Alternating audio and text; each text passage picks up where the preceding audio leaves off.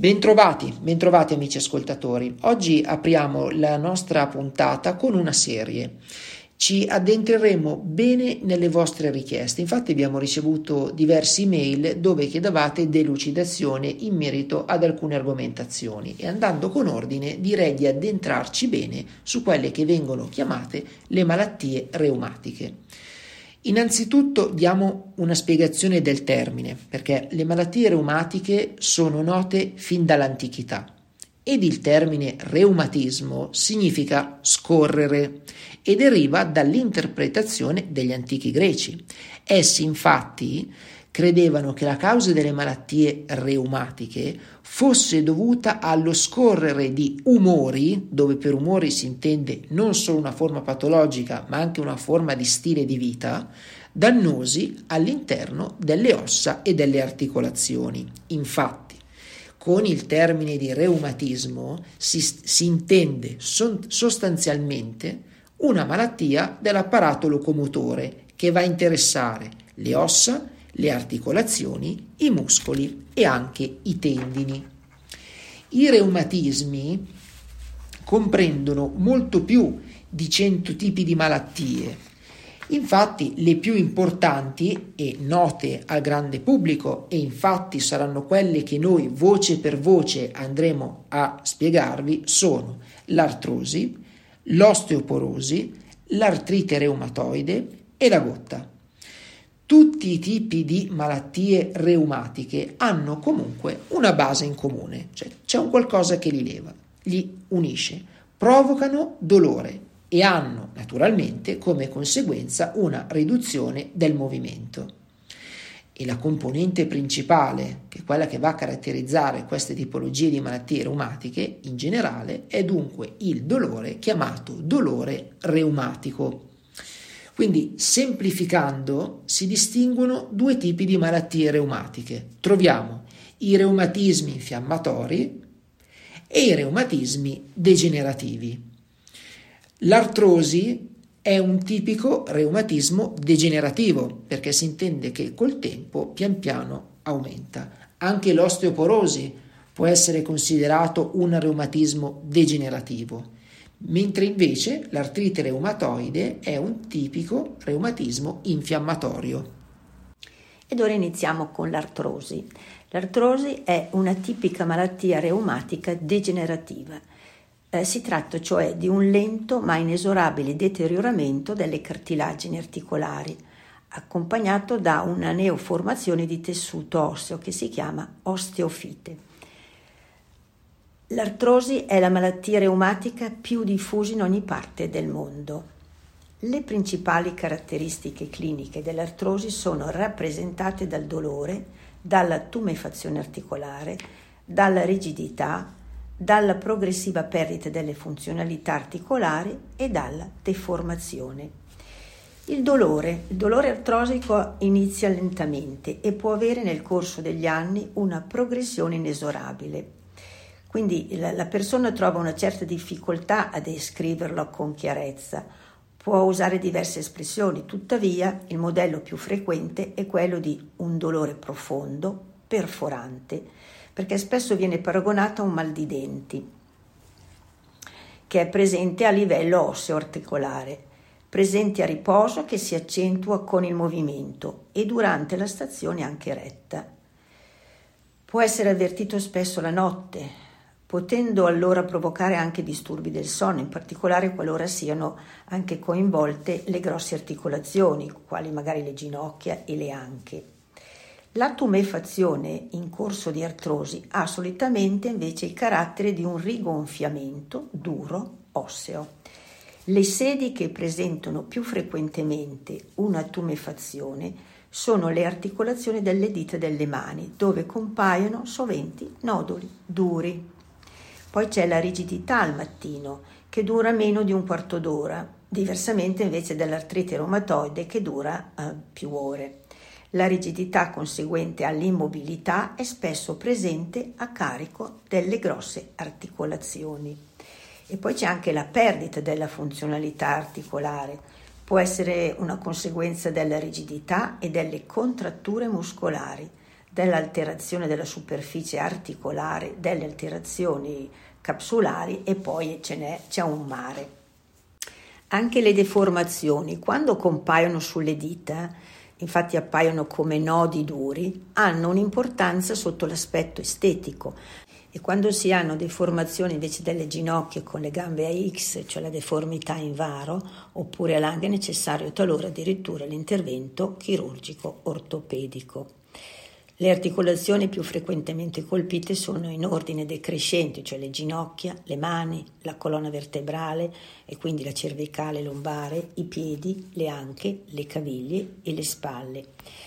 La terapia. Le terapie mh, mm, può riguardare provvedimenti di carattere generale come il controllo innanzitutto ponderale degli obesi e nei pazienti in sovrappeso, poi ci sono farmaci analgesici e antinfiammatori per contrastare appunto il dolore articolare. Nel campo naturale abbiamo la termoterapia, la fangoterapia e i bagni di fieno, oltre che anche i bagni con i sali, i sali marini.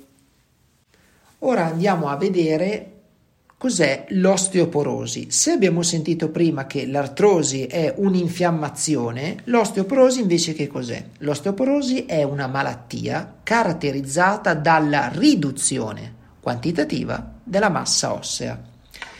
Come è composto l'osso? Un breve cenno. Il tessuto osseo è costituito da una parte organica e da una parte inorganica. Allora, la parte organica è costituita da cellule, fibre collagene e altre proteine. La parte inorganica invece è costituita da diversi minerali, tra cui predominano il fosfato ed il carbonato di calcio. Nell'osteoporosi c'è una riduzione sia della parte organica sia della parte inorganica, però senza esserci un'alterazione tra il loro rapporto. Perché c'è sempre un equilibrio dinamico, dovete sapere, ovvero la massa ossa aumenta durante l'infanzia e l'adolescenza, di sintesi sui processi di riassorbimento, ma il suo picco lo raggiunge verso i 40 anni di età.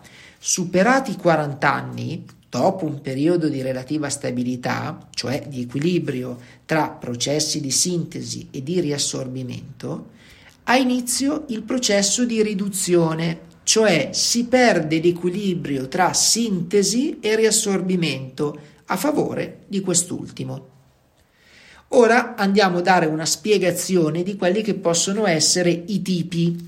L'osteoporosi insorge soprattutto nelle donne dopo la menopausa. Infatti prende il nome di osteoporosi post-menopausale per la riduzione degli ormoni sessuali femminili, in particolare gli estrogeni, e colpisce inoltre un gran numero di individui che abbiano superato il settantesimo anno di età, a causa naturalmente di molteplici fattori e in questo caso prende il nome di osteoporosi senile. Anche eh, l'osteoporosi post-menopausale, che è la riduzione degli ormoni sessuali femminili estrogeni, che si verifica con la menopausa e qui ha un ruolo fondamentale nella comparsa dell'osteoporosi nella femmina. Abbiamo però anche l'osteoporosi senile. Qui ne soffrono sia maschi che femmine dopo i 70 anni circa. In realtà il rapporto maschi e femmine è da 1-2, le cause sono molteplici. Allora, nell'anziano si riduce la produzione di vitamina D per minore efficienza appunto degli enzimi renali, cioè il fegato e il rene sono la sede di produzione finale della vitamina D. Spesso vi è una um, ridotta o assente esposizione ai raggi solari, perché la nostra pelle è in grado di produrre vitamina D se esposta alla luce solare. Quindi poi c'è anche la dieta dell'anziano, che è spesso insufficiente per quanto riguarda l'apporto di calcio ed è inoltre nell'anziano si riduce l'assorbimento di calcio a livello intestinale, perché l'anziano spesso eh, per vari motivi riduce anche l'attività fisica. E nell'osteoporosi senile le cause sono molteplici e concorrono tutti a rallentare la produzione di osso, per cui viene alterato l'equilibrio fra sintesi e distruzione ossea per riduzione appunto della sintesi. C'è anche un'osteoporosi secondaria, mm, che esistono altre situazioni di osteoporosi appunto dovute soprattutto ai farmaci, in particolare l'uso protratto di cortisone, oppure a malattie che alternano l'equilibrio tra sintesi e rassorbimento osseo, facendo appunto prevalere la distruzione ossea.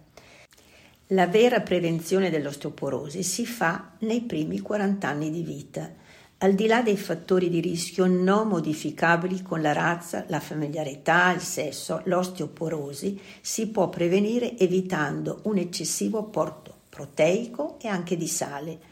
Favoriscono l'eliminazione del calcio con le urine, quindi evitando la vita sedentaria, la prolungata immobilizzazione, la scarsa esposizione ai raggi solari, l'assunzione di alcol, fumo e anche il consumo eccessivo di caffè. I sintomi e le complicanze. Eh, dunque, il sintomo principale dell'osteoporosi è il dolore. È un dolore frequente localizzato nel passaggio dorso-lombare del rachide, che è la colonna vertebrale. Spesso però l'osteoporosi rimane asintomatica e viene scoperta con l'instaurarsi delle sue complicanze, cioè le fratture. Le conseguenze più importanti appunto, dell'osteoporosi sono una progressiva riduzione della statura e comparsa di atteggiamenti viziati della colonna, quale eh, l'accentuazione delle cifosi dorsale a seguito appunto di cedimenti vertebrali a carico del rachide dorsale. Eh, le fratture dei corpi vertebrali dell'osteoporosi porotico sono favorite dal carico, ma spesso compaiono senza alcuna causa scatenante. Una corretta diagnosi di osteoporosi sono necessarie una, prima di tutto, un'accurata visita da parte del medico e poi anche l'esecuzione di esami del sangue più esami strumentali. L'esame radiologico è indispensabile per documentare poi la presenza di fratture, la mineralometria ossea, cioè la MOC, che consente una valutazione obiettiva della massa ossea, consente di valutare il rischio di fratture e di valutare l'efficacia delle terapie in corso del tempo. Con questo abbiamo concluso il nostro specchio informativo in queste due tematiche. Nella puntata successiva andremo ad addentrarci in quella che è l'artrite reumatoide, però ci tenevo a darvi alcuni consigli.